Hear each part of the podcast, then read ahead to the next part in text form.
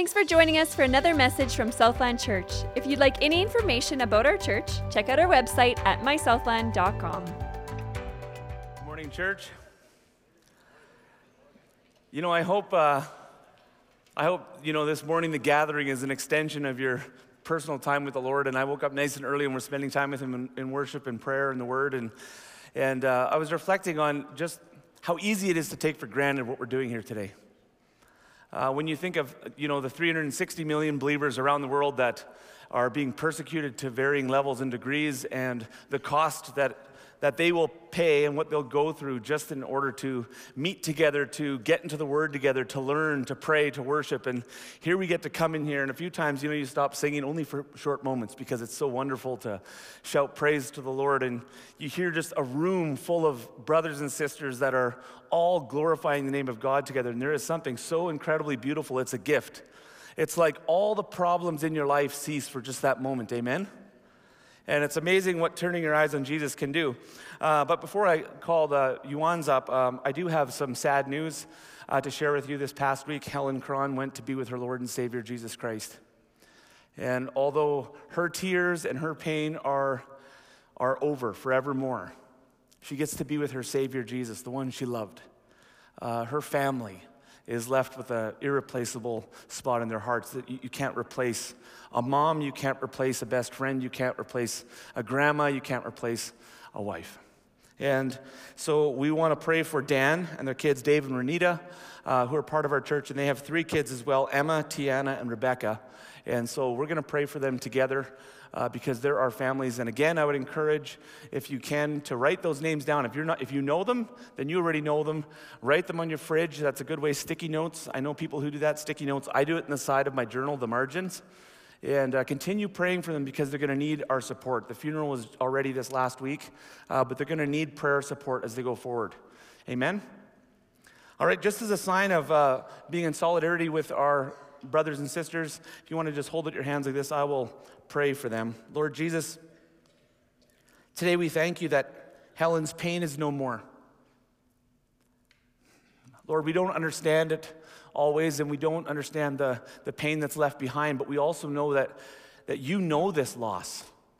You feel loss. And so, Lord, today we're lifting up Dan to you and Dave and Renita. Lord, we're asking that you would comfort them in the way that only you can. You are the perfect high priest. You've experienced everything we have. So, Lord, would you comfort them today? Would you give them peace? Lord, I pray that you would reveal yourself to Emma and Tiana and Rebecca, that they would know your goodness in all of us, that they would see your goodness even in death, even in goodbyes, that they would know your goodness, your peace, your shalom. And then, Lord, we ask that the God of hope, that you would fill them with all joy and peace in believing, so that by the power of the Holy Spirit, your grace inside of them, that their lives may abound in hope. We ask this in Jesus' name. Amen. All right, today we have a special guest speaker, Dr. Christopher Yuan and his mom, Mrs. Angela Yuan, and they're going to be sharing their story with us, and I'm very excited for that. I've been looking forward to it. We heard snippets of it yesterday, so Dr. Yuan was already speaking in a conference here yesterday, and that was really, really good. By the way, his topic on holy sexuality is so incredibly necessary for the church today. And the beautiful way in which he redeemed and balanced singleness and marriage was wonderful. I love the chastity and singleness, faithfulness in marriage. He challenged us to live with holy sexuality and to love those who are different than us with different struggles, but also to stand firm on truth. It was absolutely amazing. And now I'm looking forward to hearing their story this morning. So you know a little bit about Dr. Yuan. He'll share his story, but he graduated from the Moody Bible Institute in 2005, received a master's in biblical exegesis in 2007 and his doctorate in ministry at 2014. So he was a teacher for 12 years. He's an author. He's accomplished that way. He's a minister for the Lord, but mostly he is a man who has been redeemed through faith in Christ Jesus. So would you give Dr. Yuan and Mrs. Angela Yuan a warm welcome as they come up and share with us this morning.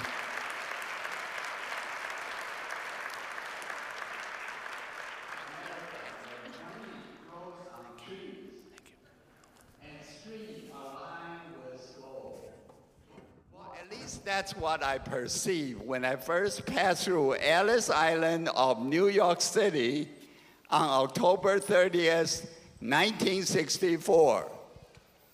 But I quickly realized how wrong I was. The first night, I stayed at my friend's rundown apartment in the slum of Harlem.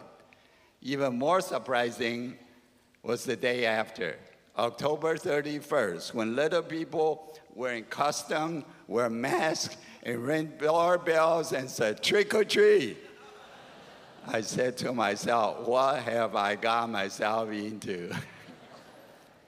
Angela, my college sweetheart, came a few months later to America, and we married the next year.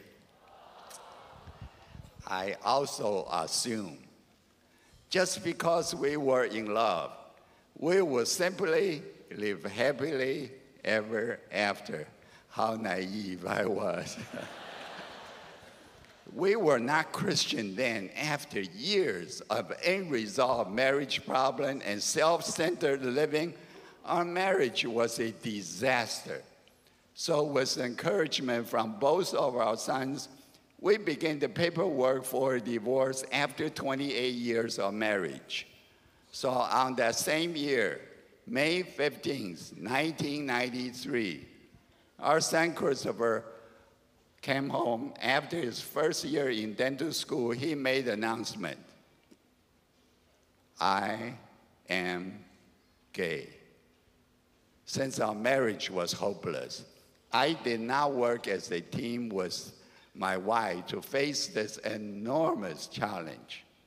Not only did I not comfort her, but I also accused her of making our son gay. Christopher's declaration affirmed my belief that we should all go our separate ways.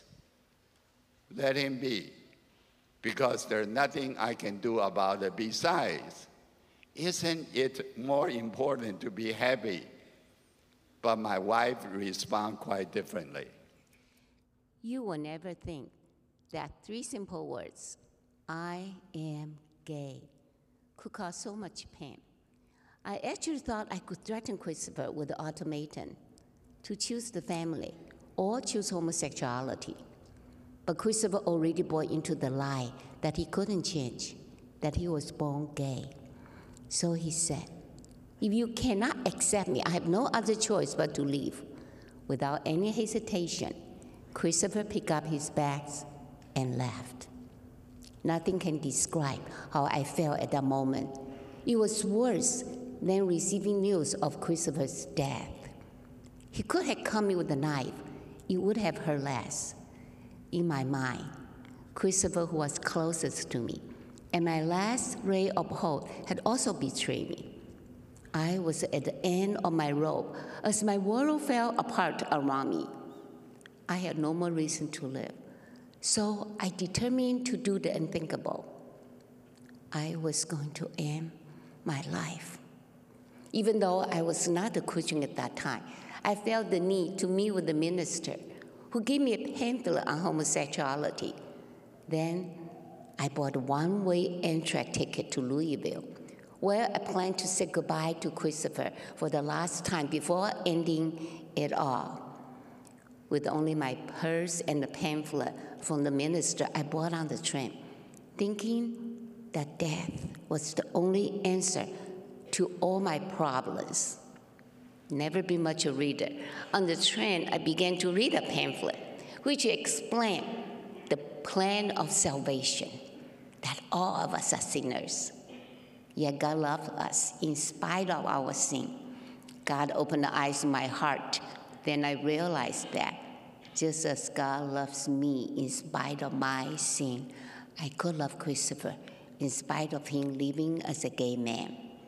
After arriving in Louisville, I called the number from the back of the pamphlet and was connected to a Christian lady who began to disciple me. For 6 weeks, I immersed myself into the Bible and felt as if I couldn't soak up enough. You see, I went to Louisville expecting to end my life. In reality, I did. One of my favorite verses today is Galatians 2:20. I have been crucified with Christ, and I no longer live, but Christ lives in me.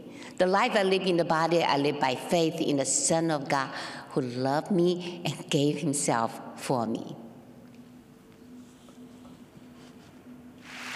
After 6 weeks, I got a phone call from the lady who was discipling my wife. The lady was very, very happy. She told me that your wife has surrendered her life to Jesus Christ. She has been saved. I was not very pleased. I told her this is not a good news. This is my worst nightmare because from now on, she has God on her side. But I realized that her transformation was not only a Sunday-only change, but affected every aspect of her life. What she had was not religion, but an intimate relationship with Jesus Christ. Little did I know, God also worked on me. So I started to go to church with her, and a friend of ours invited us to a Bible study called BSF, where we grow deeper into the understanding and love for God and his word. It was well studied the word in my church and in BSF. I also surrendered my life to Jesus Christ. God became the glue, kept our marriage together by drawing both of us to himself. This was God's way for preparing us for the difficult years ahead. As our son walked further and further away from God. For my childhood years, I was like most other Chinese American kids. Obey your parents, do well in school, and of course, practice piano. I didn't fit in with the other American boys. I looked different, I acted different, and I had different interests. God had given me the gifts of music, of sensitivity, and Satan can't take away those God-given gifts, but he can twist the perception of them. And from a young age, I was viewed and ridiculed as being effeminate. The first time I remember having these attractions was when I was 9 years old, after I came across pornography at a friend's house at 9.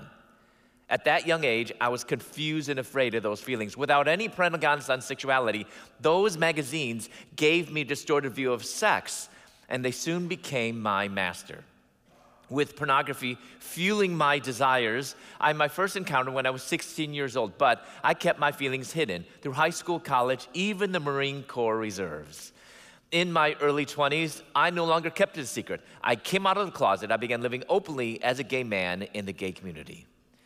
I spent most of my free time in the gay clubs, and I went from relationship to relationship seeking intimacy and happiness, which I found, but it still left me feeling unfulfilled and unsatisfied. So I began experimenting with drugs. And to be really clear, not all gay men do drugs. Some do, some don't. I'm just telling my story, not everyone else's story. But I also want to remind you that when you encounter Jesus, he's going to impact every aspect of your life.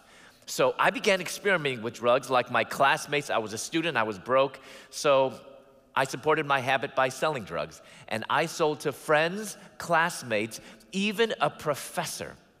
See, I actually thought I could live this double life of being a graduate student by day and a promiscuous drug dealer by night. But 3 months before I was receiving my doctorate, the administration of the school expelled me.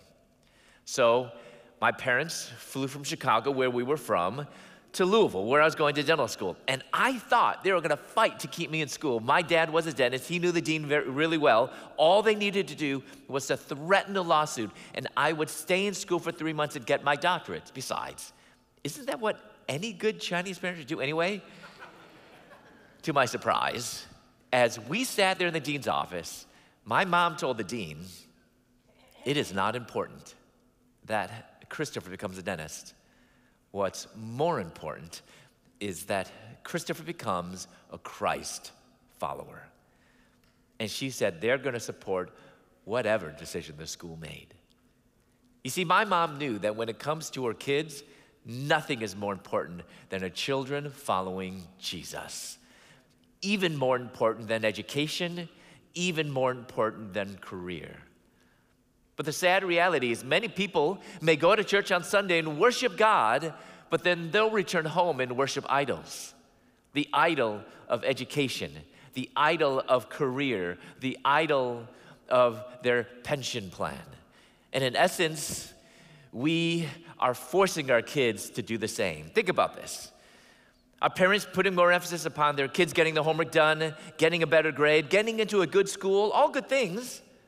Or should Christian parents be putting more emphasis, actually the most emphasis, upon our kids following Jesus? Nothing is more important than following Christ. But honestly, I was not happy about my mom's decision. She wasn't on my side, I felt. She was on the school side, so I moved further away from them, further away from Chicago, to the bright lights and big city of Atlanta, Georgia. And there I quickly took over the drug scene in the gay community, and I became a supplier to other dealers in over a dozen states. In addition, it was nothing for me to have multiple anonymous sexual encounters each and every day, because according to the world, I had it all: money, fame, drugs, and sex. I had exchanged the truth of God for a lie, and I began worshiping and serving the creature rather than the Creator, because in my world, I had become God. Leon and I had no idea that Christopher was doing drugs, but we knew his biggest need was to know Jesus Christ as his Lord and Savior.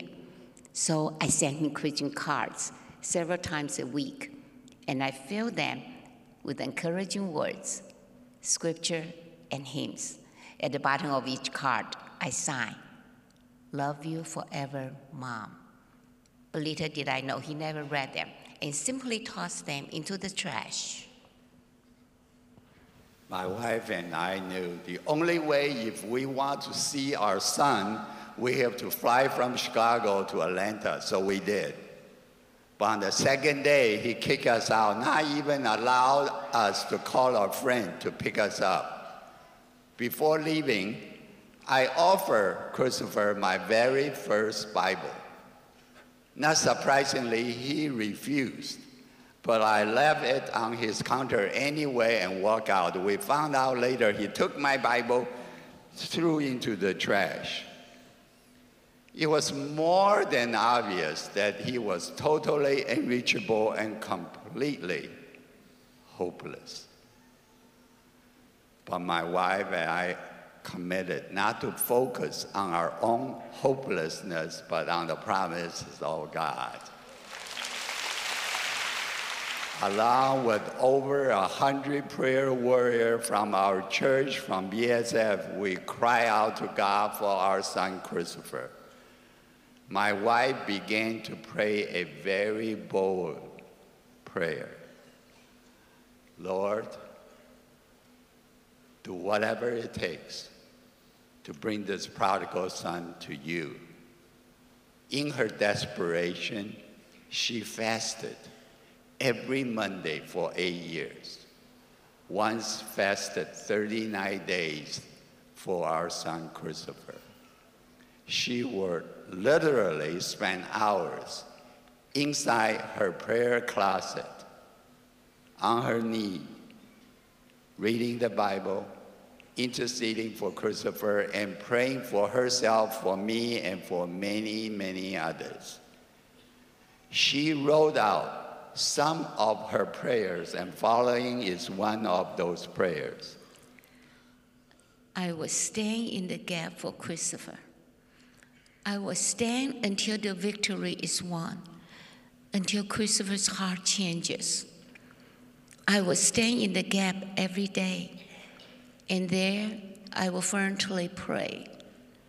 And Lord, just one favor, don't let me waver.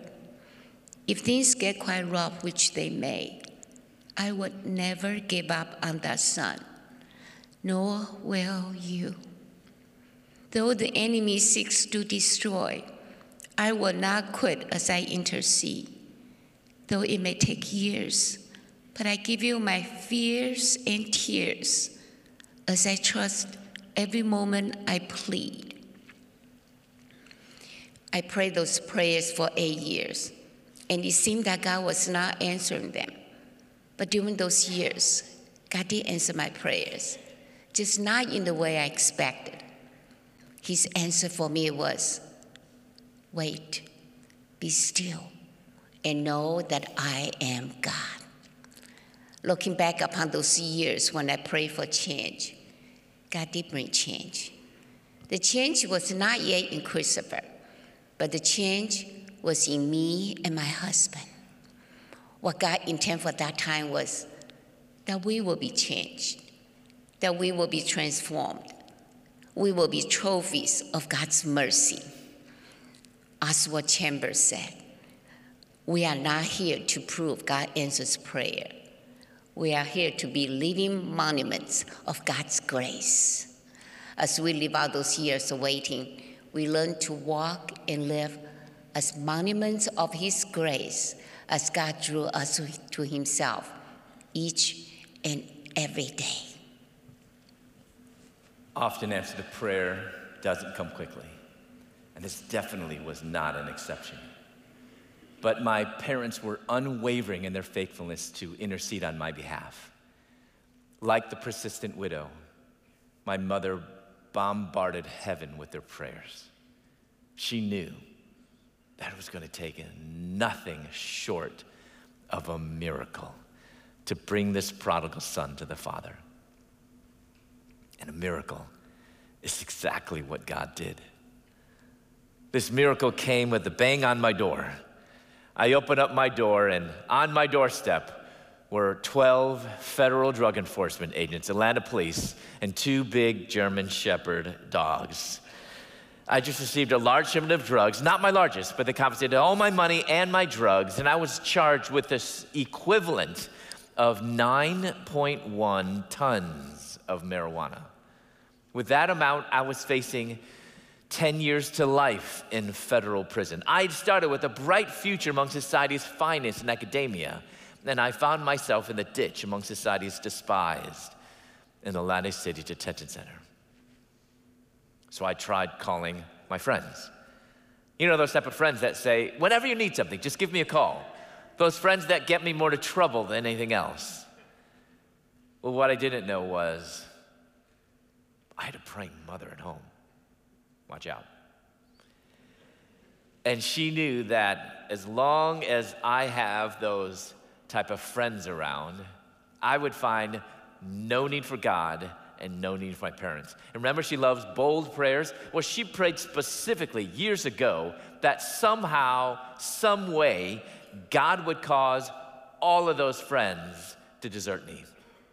And on that day, not one friend answered my collect call. So you mothers out there, beware of your prayers. They're gonna come true.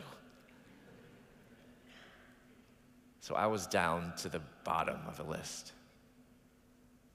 Home. And I did not want to make that phone call, as I imagined the earful that I was going to get on the other line. But Mom's first words were, son, are you okay? No condemnation, no berating words, just words of unconditional love and grace. The Apostle Paul says in Romans chapter 2, verse 4, that it's God's kindness that leads us to repentance. Notice how Paul didn't say that it's God's anger. It's not God's wrath, but it's God's kindness that leads us to repentance. And even on that miserable day, God was pouring out His grace and drawing me to Himself through the words of my mother. Actually, my mom was excited to get that phone call, if you can believe it or not, because I hadn't called home in years, and she knew without a doubt that this was God's answer to her prayers. So as she hung up that phone, fighting back the tears, she knew she had to do like that good old hymn says, Count your blessings. Name them one by one. No matter what storm she was going through, no matter what heartache she was enduring, she had to count her blessings. So she set the phone down. Next to the phone was a calculator. She tore off a little piece of the adding machine tape and she wrote down these first blessings. Christopher is in a safe place compared to before. And he called home for the very first time. As my years in prison passed, she kept adding to this list and counting her blessings. And when I got out of prison, this list of blessings was longer and taller than she is. Both sides.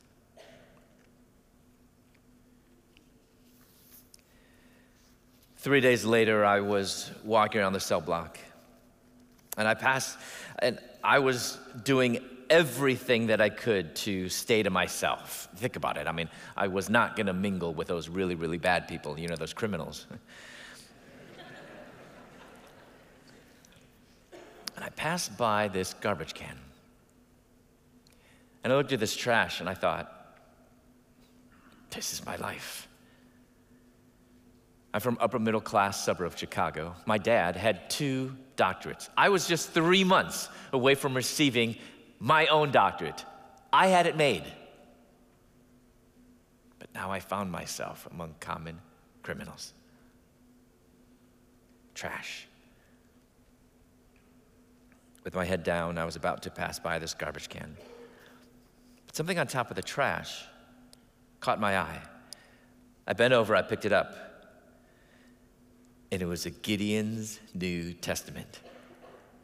I took that New Testament back to my cell. I opened up that good book. For the first time, I read through the entire Gospel of Mark that night. But let me tell you, I wasn't thinking, this is the Word of God, and I certainly wasn't thinking, this is the answer. I just thought that I've got an enormous amount of time on my hands, and I better pass it somehow.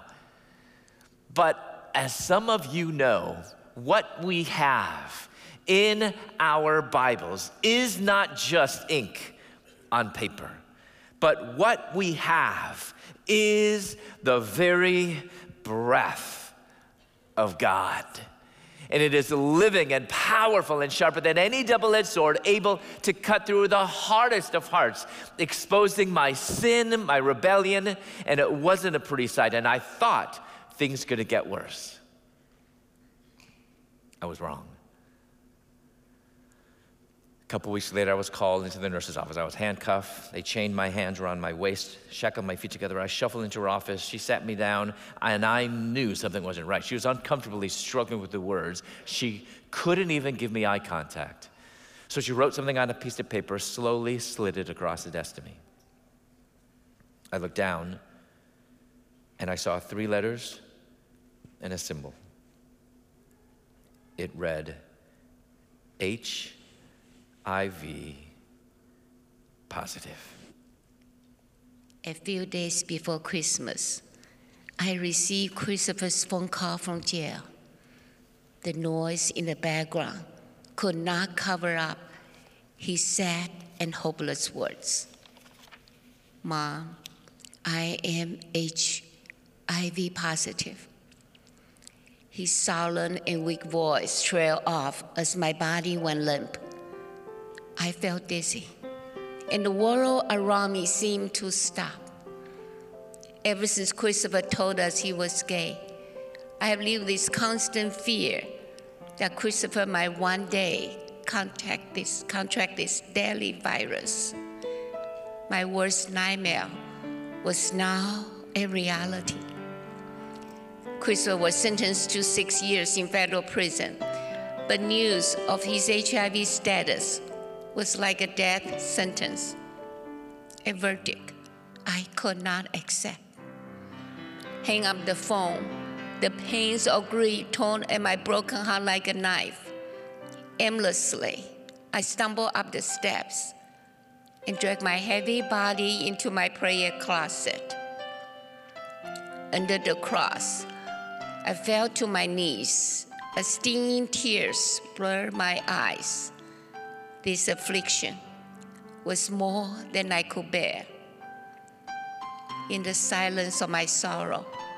A melody began to play in my heart, the soft and sweet streams of a hymn fill my ears and repeat over and over.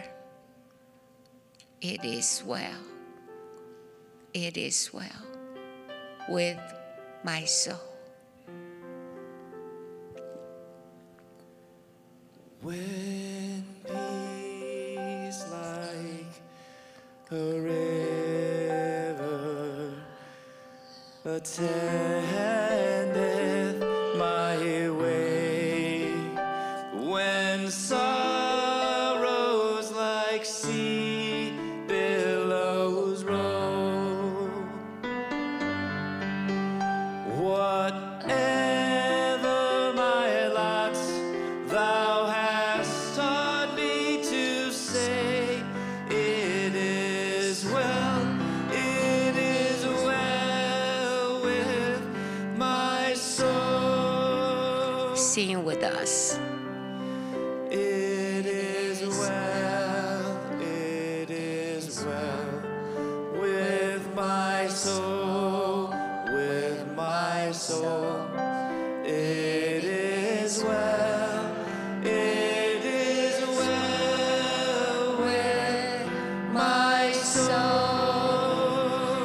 One more time. It is well, it is well with my soul, with my soul.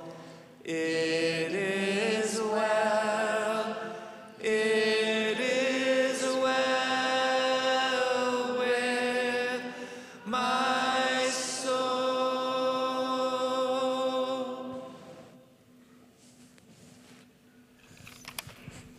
A few days after receiving that devastating news, I was in my prison cell all by myself, just contemplating the mess that I've made of my life.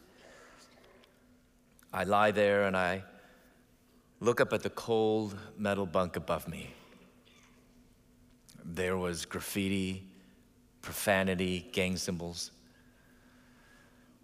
But somebody had written something else in the corner. And it read, if you're bored, read Jeremiah 29:11. For I know the plans that I have for you, declares the Lord. Plans to prosper you and not to harm you. Plans to give you hope and a future. You see, at the most hopeless point in my life, the Lord God was using the words penned by a prophet thousands of years ago to a rebellious nation, Judah, to tell me that if God could have a plan for Judah in exile, in rebellion, he could even still have a plan for me.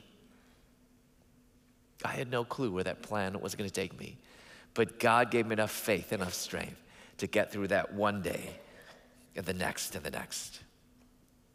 My transformation was gradual. I wish I could tell you that at that moment, I got down on my knees, I said a sinner's prayer, and then everything after that was perfect, like no more problems. Far from the truth. God began convicting me of my idols, which were many. The most obvious was drugs. But within a few months, he delivered me from that addiction. God kept bringing to mind other idols, and there was just this one thing that I felt like I just couldn't let go of, my sexuality.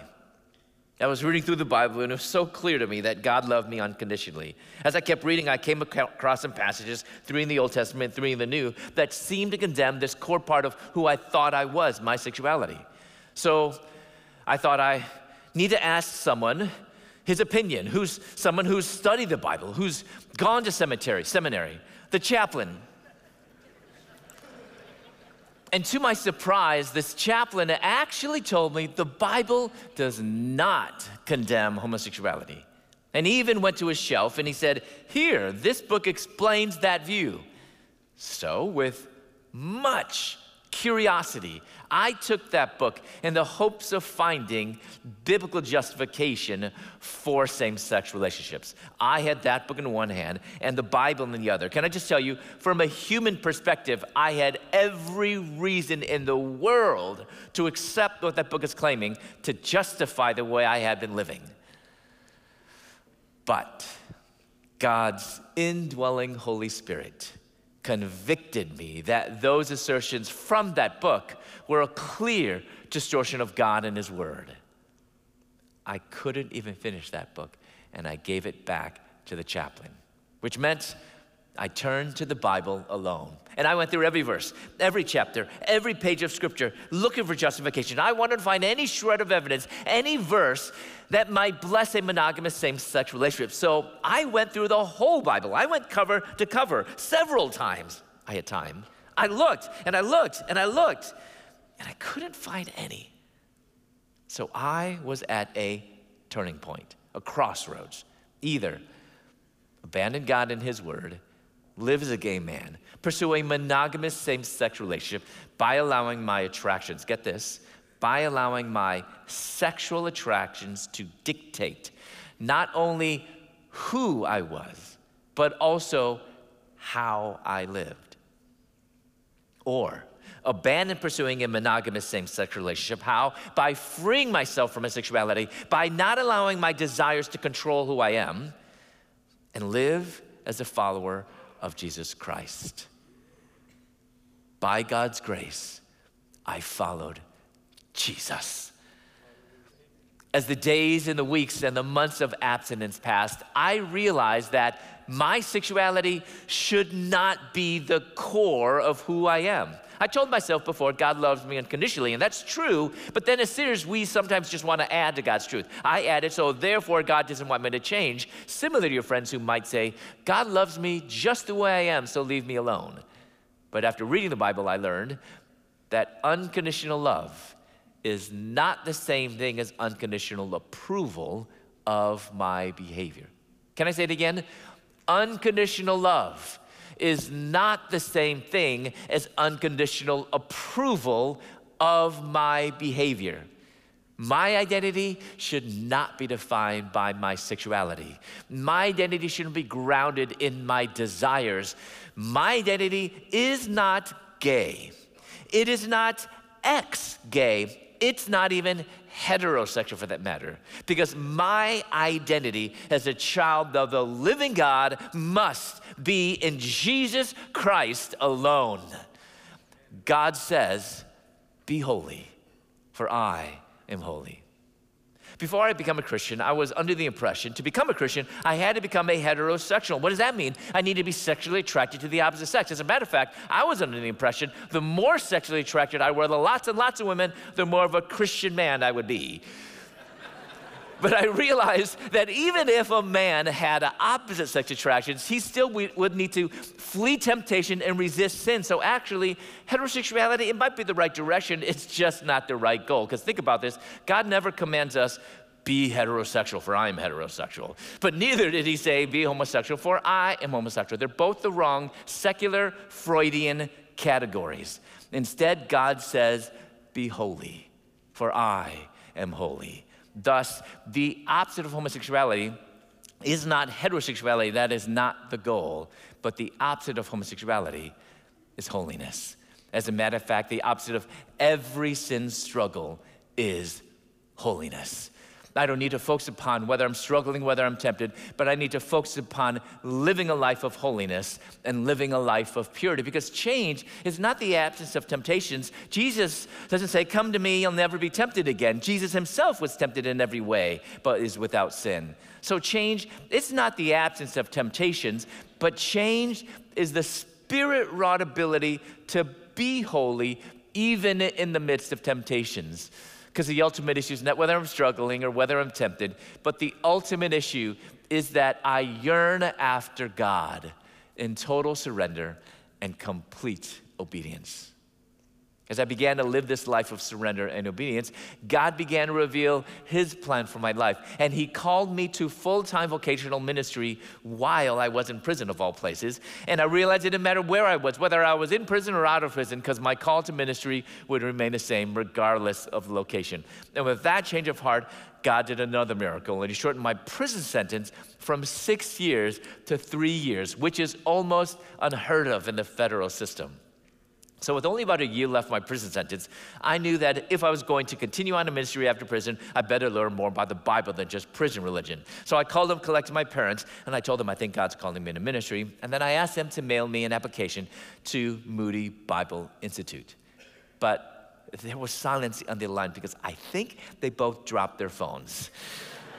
They mailed the application into me to prison. I was really excited when I got it, tore it open again, filling it out until I realized I needed references, not from anybody. These had to be people who knew me as a Christian for at least 1 year. I had some slim pickings in prison. But I was able to persuade a prison chaplain, a prison guard, and another prison inmate to write my references. So amazingly, I was accepted.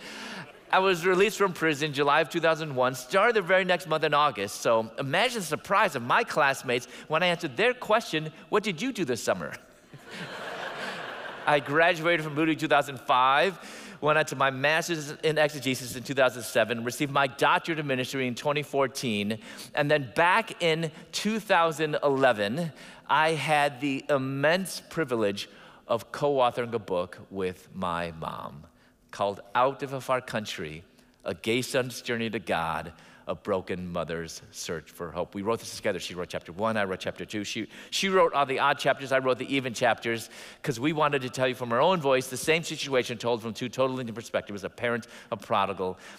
And this book now is in 8 different languages, 130,000 copies in print, and there's a study guide at the back, and we found out that small groups are using this, parents are using this with their kids, but Christian schools here in Canada and in the United States are using this book, our testimony, as a textbook. Think about that. Our testimony is now a textbook, but it makes sense. Our kids are being flooded today with resources on sexuality and gender contrary to God's word. And regrettably, we often stand by and do little or nothing. Or we think, oh, that's too early. You know, the right question today is not to ask, when is it too early? Parents of little ones, listen up. The right question today is not, when is it too early? The question is, when is it too late? If they're beginning in pre-K picture books, you'd be surprised how I would say the majority of kids' books today have an LGBTQ character in it, and you don't even know it.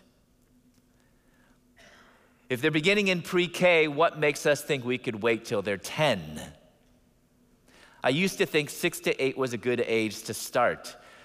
Now, especially in Canada, it's 3 to 5.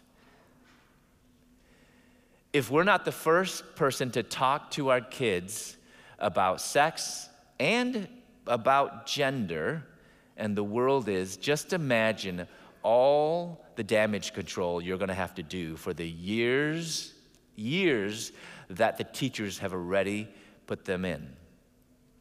So we have to be proactive.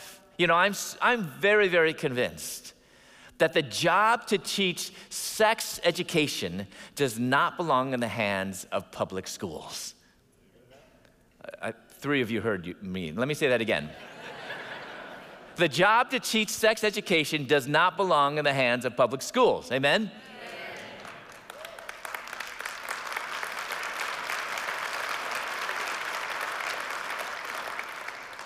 The job to teach sex education does not belong in the hands of social media or TikTok. You know who holds the main responsibility to do that? Parents. But parents, y'all need a lot of help. It's not just parents. You know who else? Grandparents. Are there any grandparents in this room this morning? Let's see those hands. I'm adding you to the list because you have too much time on your hands. Actually, think back when you were younger. How much did you listen to your parents at that age or your peers? Maybe right now, grandpa, you actually have more of a listening ear to the grandkids than the parents do. Are we using it or are we wasting it? Are we using it to actually throw a lifeline to our kids that are drowning in a tsunami of lies? I gave this challenge in rural Oklahoma. And after we finished, this grandmother made a beeline toward our book table. And she said, I need 10 books. And I'm like, you just need one. No, young man, I need 10, one for myself, 9 for every one of my grandchildren. She said, I ain't taking no chances. I'm gonna mail every one of them a book tomorrow. I'm gonna read it with them, and then I'm gonna use that discussion guide and study it with them. Discuss it with them, a grandmother taking seriously the God-given responsibility you all have as parents or grandparents or even great-grandparents to no longer shrug it off to the world, because the world is going to do it gladly, but it's time we take it back. Anyone want to take it back? Let's see those hands. It's time we take it back. And I know a lot of you are thinking, I don't know where to start. Many of you are embarrassed or scared or just anxious.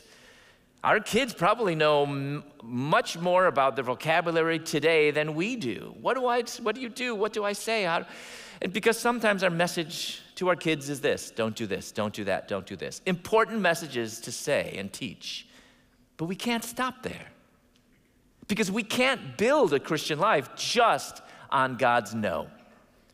What is God's yes? Well, that's why I wrote my newest book, Holy Sexuality and the Gospel, Sex, Desire, and Relationships, Shaped by God's Grand Story. It was named 2020 Book of the Year for Social Issues by Outreach Magazine.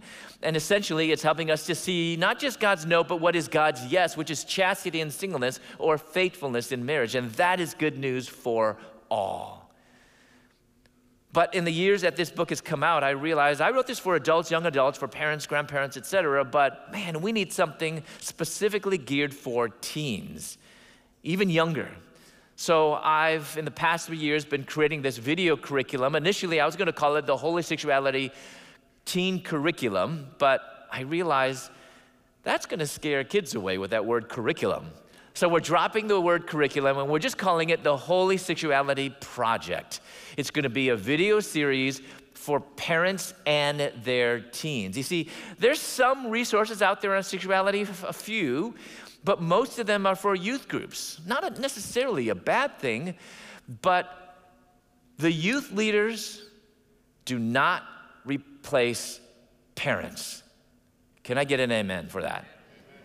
As much good as the youth leaders and youth pastor is doing, the youth pastor can never replace the parent. The youth pastor is gonna disciple your kids, but they should not be the primary disciplers. Who should be the primary disciplers? Parents, and I'll add grandparents. So all these resources are for youth groups. So that's not actually equipping parents to do the God-ordained job that God ordained you to do.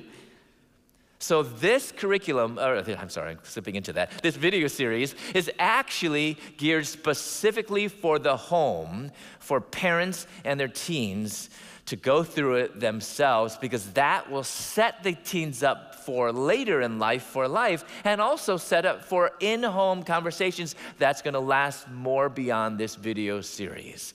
It's 12 lessons, 36 videos, 250 minutes of content. Each lesson is gonna be about 45 minutes of video and discussion, and there's gonna be great animation as well involved in this. We have got a team of 32 animators, illustrators, sound engineers, many of them that actually created and produced videos for the Bible Project, if you're familiar with that.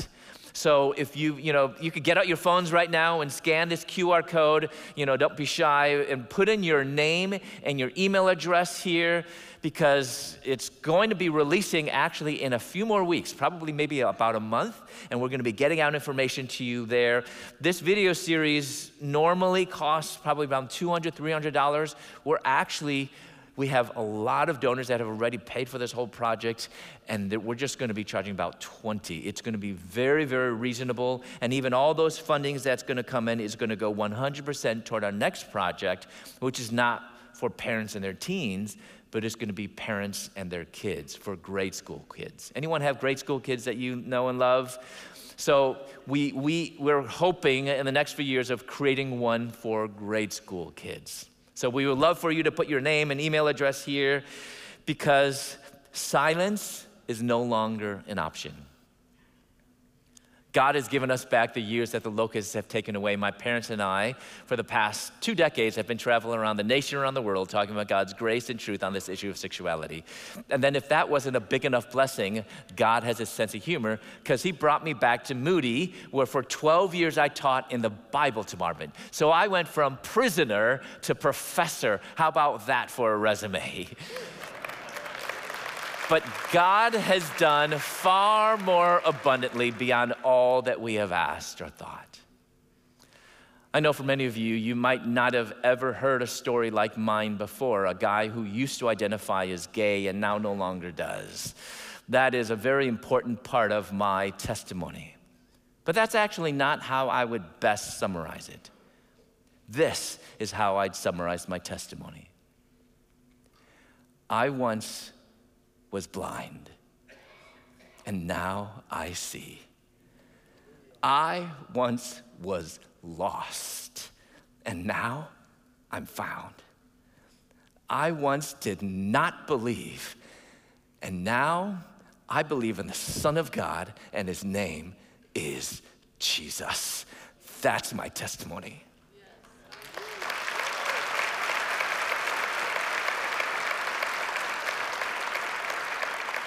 You all have probably noticed that we have an empty chair here.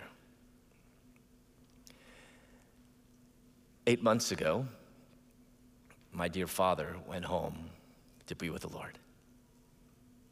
It was very, very sudden. He was 82 years old, very active. He traveled with me, 40 to 50 times a year, proclaiming the good news of Jesus Christ, ministering more than men half his age. When I'm 82, I want to be like Dad. June 30th, we had just returned from San Francisco. They let us in and out. Almost didn't get in here. We just come home from ministering in San Francisco, and July 1st, my mom and dad were running errands, and my dad fell in the parking lot, hit his head really hard on the pavement. Bad concussion. And they couldn't stop the internal bleeding. And within 12 hours, my dad was in a coma. When I got to the urgent care, or the emergency room, the doctor was already like, oh, it's really, really bad. There's no hope. And I told the doctor, Mom and I believe in hope, and we believe in miracles. Anyone in here believe in miracles? So we prayed for 48 hours for a miracle, and the miracle came when my dad was fully healed before his Savior. As my mom and I were sitting beside his bed, before the shell of his body, my mom looked at me and said, we are going to tell everyone that Dr. Leon Yuan is not dead. He is now more alive today than he ever was before. My dad would want every one of you in this room to know Jesus. So the question this morning is, do you? Do you know going to church does not save you? Having a godly spouse Godly parents that drag you to church every single Sunday does not save you. But believing in your heart and confessing with your mouth that Jesus is Lord, and you will have eternal life. If you don't know Jesus this morning, today's the day. What are you waiting for? There are pastors and staff and greeters, they've got the name tags, that would love to talk to you more about this Jesus that has saved us and has saved you. So talk to someone this day. Let's pray. With our heads bowed, and if that is you, if God is speaking to you this morning and saying, what are you waiting on? I just want you to say this prayer, and I want to be very, very clear. This prayer does not save you. Jesus does. But it's a beginning of this confession and this conversation with God. And just pray this prayer. Lord, I'm a sinner. I have rebelled against you. But Jesus came, who died for me while I was still a sinner, while I was an enemy. He lived a perfect life. He went to the cross willingly, took upon the sins of the world, and he died. And then, God, you rose him from the grave. And I know that by grace through faith in Christ will I too rise with him. Thank you, God. Help me to live the rest of my days for you. And for the rest of us, God, I pray that you would help us to live with a sense of urgency. Lord, our days are numbered. And while you tarry, help us to love you more than life. For it is in the matchless, precious, powerful name of Jesus that we pray. And the people of God said, amen.